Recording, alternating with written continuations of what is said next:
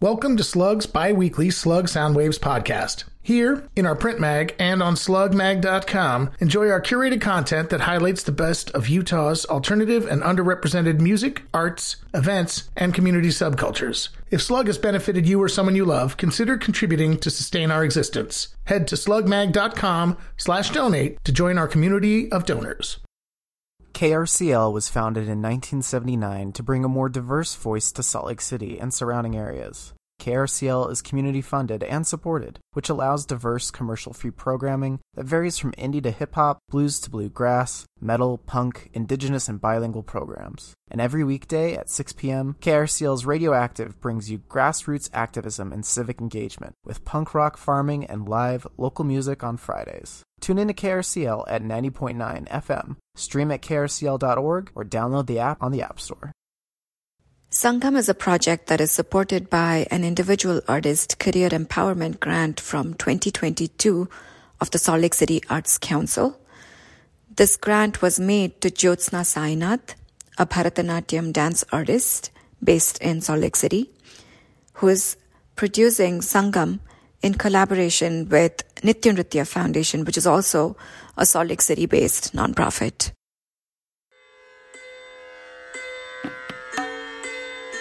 Shh. Are you listening? This is Slug Sound Waves.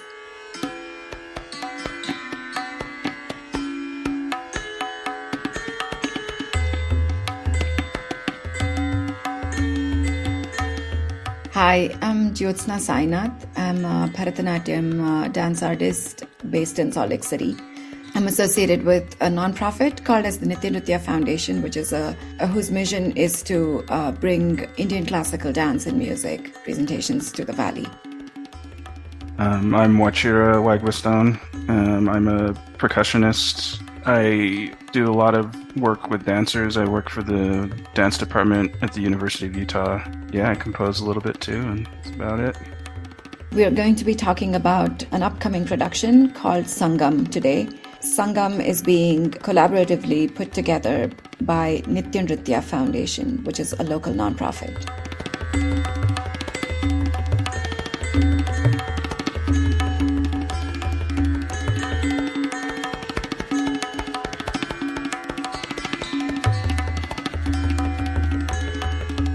I'm a Bharatanatyam dance artist. So Bharatanatyam is a is a genre of uh, classical dance that comes from the south of India. There are uh, eight different classical dance forms that stem from India, uh, and Bharatanatyam is one of the better known ones across the world. And a lot of the themes that Bharatanatyam, traditional Bharatanatyam presentations are built around are themes that are very familiar or very rooted in the in the scriptures or in the literature associated with India. So, uh, Hindu scriptures, literature local to India.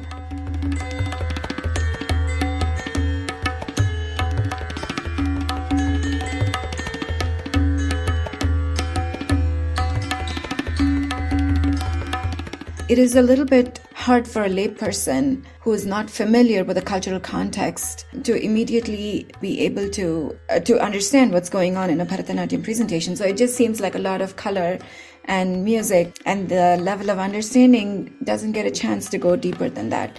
Given my personal circum this is just a personal statement that given my circumstances as the practitioner of a form which uh, which is built on these traditional themes who simultaneously lives in a different milieu where these themes are not easy to access for a lay audience person i've been trying to tailor my work to figure out how I can connect with the audience better in order to present things which are more easy, easily accessible.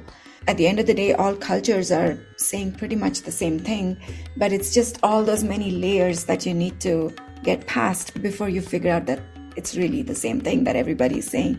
Some of my most more recent work is is geared towards that to try to break that, break all those layers, and try to uh, try to make what we do more accessible to anybody.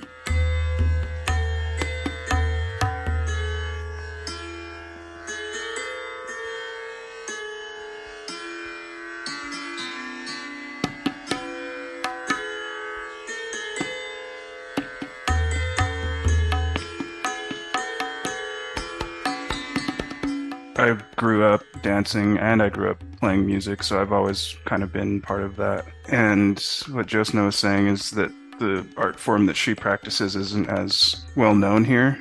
The music that I usually make is for modern dance. There's a lot more of a modern dance presence here, but even though there is, it's not universally consumed by ev- everyone and it's not universally understood there's a, a dance community here, but there's a much wider group of people who have probably never been to a dance concert, or if they ever have, they might not have felt like they fully understood it. I play music for dance because I like the the way the two art forms interact. It's really fulfilling for me, but I would like the audience to also have the same sense of fulfillment from the experience.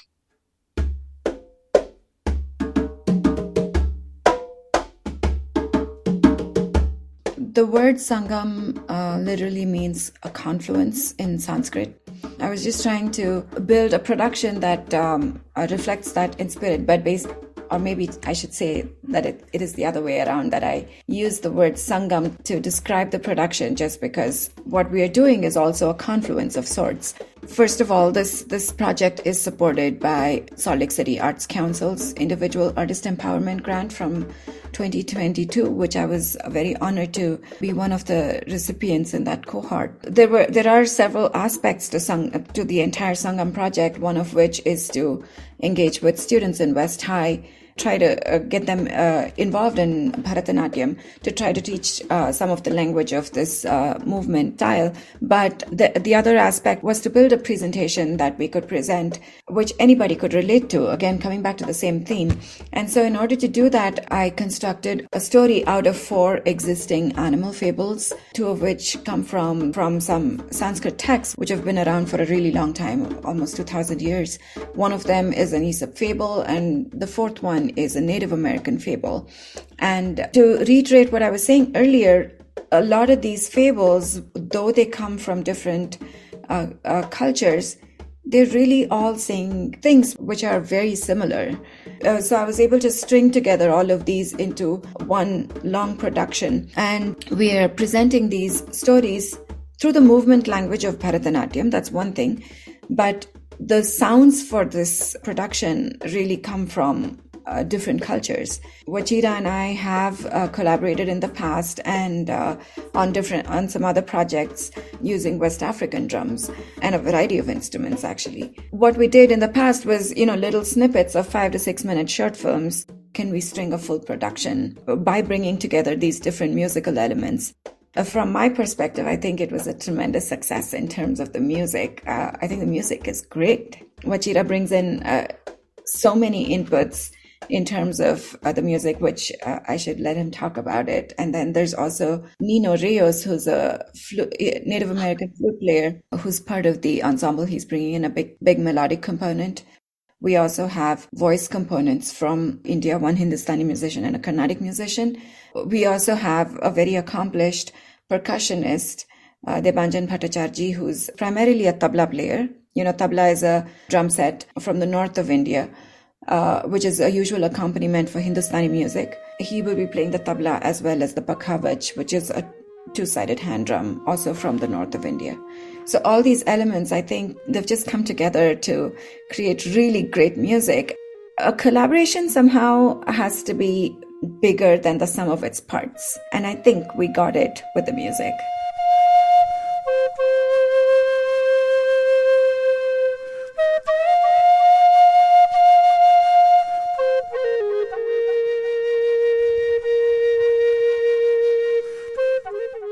What I'm most familiar with is music of West Africa and and the African diaspora, so Cuba and Brazil and Dominican Republic, and we just kind of think of counting differently. Like she said, this is based on different stories, right? And there's animals involved in the stories. There's a bat, and so for me, I'm just like looking around all the instruments I have, like what would sound like a bunch of bats flapping their wings, and the first, you know, the thing that I thought of was just maracas, which is like a specific type of maraca from Venezuela called joropo maracas.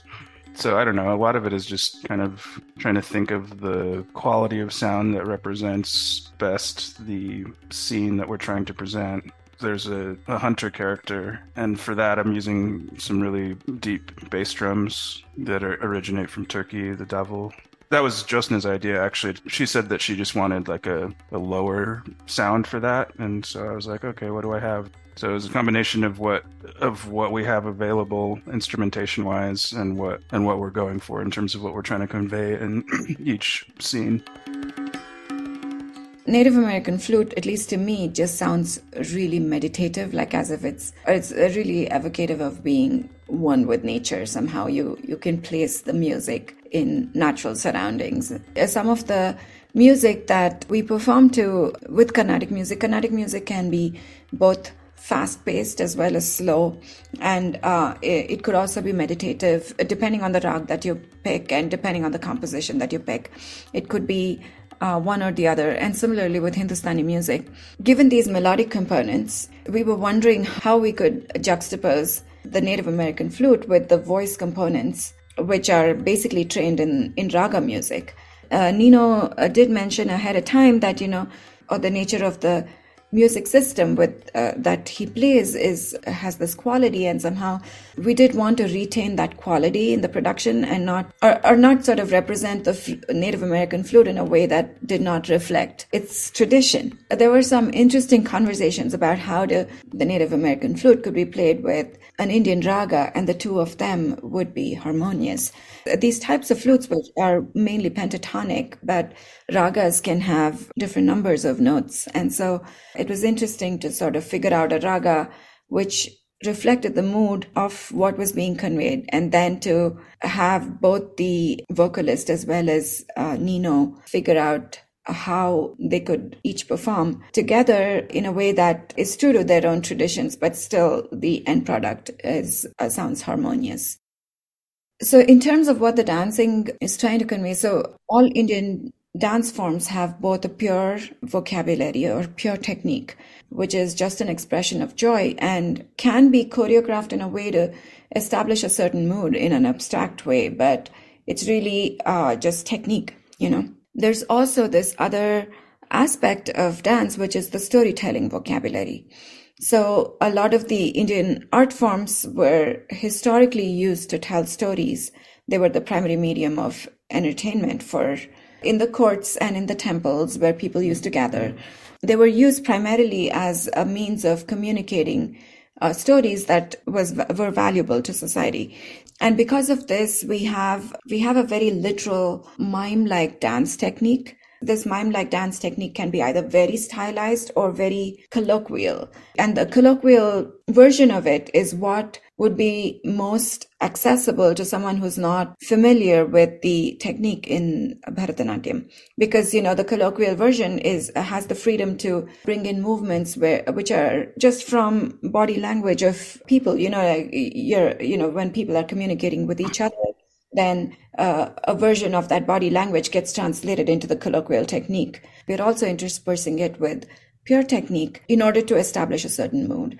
So, um, uh, so Vachira was talking about this hunter sequence where where there's this happy, gleeful dance of a couple of hunters, and so we do use pure technique of Bharatanatyam so that's what the dancing brings in. And because of this colloquial versus the stylized version, I think it gives us a lot of freedom to be able to choreograph things in a way that you're able to convey what your what what your intent is much more easily to any audience member, you know, immaterial of their level of exposure to um, the Indian arts.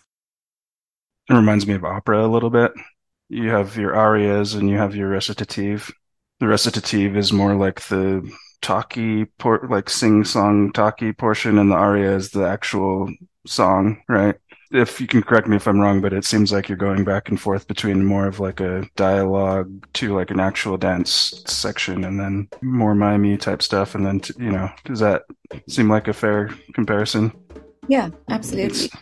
yeah, and uh, I know this is not done with modern dance that um, with modern technique that you actually express things with your face and you're you have a literal uh, vocabulary to convey things that you're trying to say. There is some intent in what modern dancers also want to say, but it's under lot, lots of layers of abstraction. Uh, there's a general perception that classical things tend to be boring, mainly because it uh, it requires some amount of exposure to the art form before you're able to appreciate what's going on on stage. My attempt through this production is to try to uh, try to present a classical form in to be able to entertain without having that requirement that people are familiar with your form in order to appreciate it. So hopefully, it's my hope, let's say, that it won't be boring, but uh, we'll see. Keeping fingers crossed.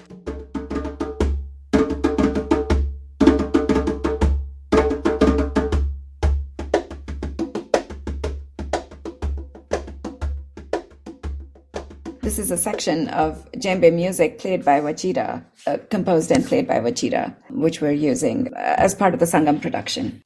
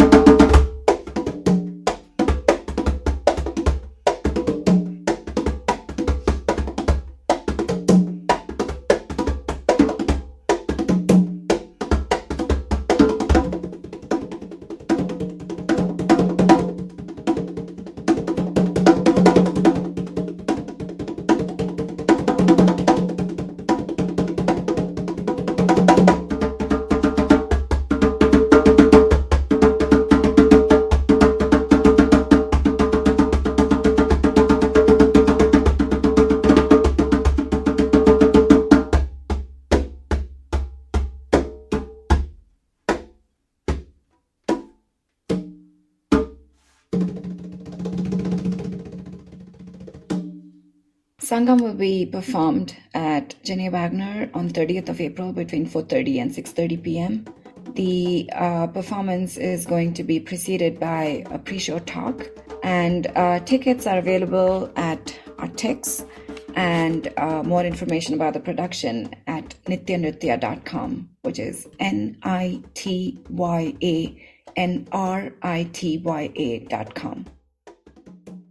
If you enjoyed this episode of Soundwaves, please take 60 seconds to rate and review us on iTunes. The Living Traditions Festival is happening this year on May 19th to the 21st on Washington and Library Square. The festival supports the diverse artistic traditions and perspectives through the presentation of both historical and contemporary customs. Come enjoy the diverse multicultural offerings of food, performances, and art from the many cultures that have made Utah their home. Admission is free for all event attendees. For more information, please visit livingtraditionsfestival.com or follow SLC Living Trad on Instagram and Facebook. Did you enjoy this episode of Slug Sound Waves? You and the local community can continue to enjoy Slug Mag's content for free, but please consider making a one time or ongoing contribution. Each contribution, no matter the amount, helps support Slug's creation of thoughtful media coverage on SLC's music, arts, events, and community subcultures. Head over to slugmag.com slash donate to make your contribution today.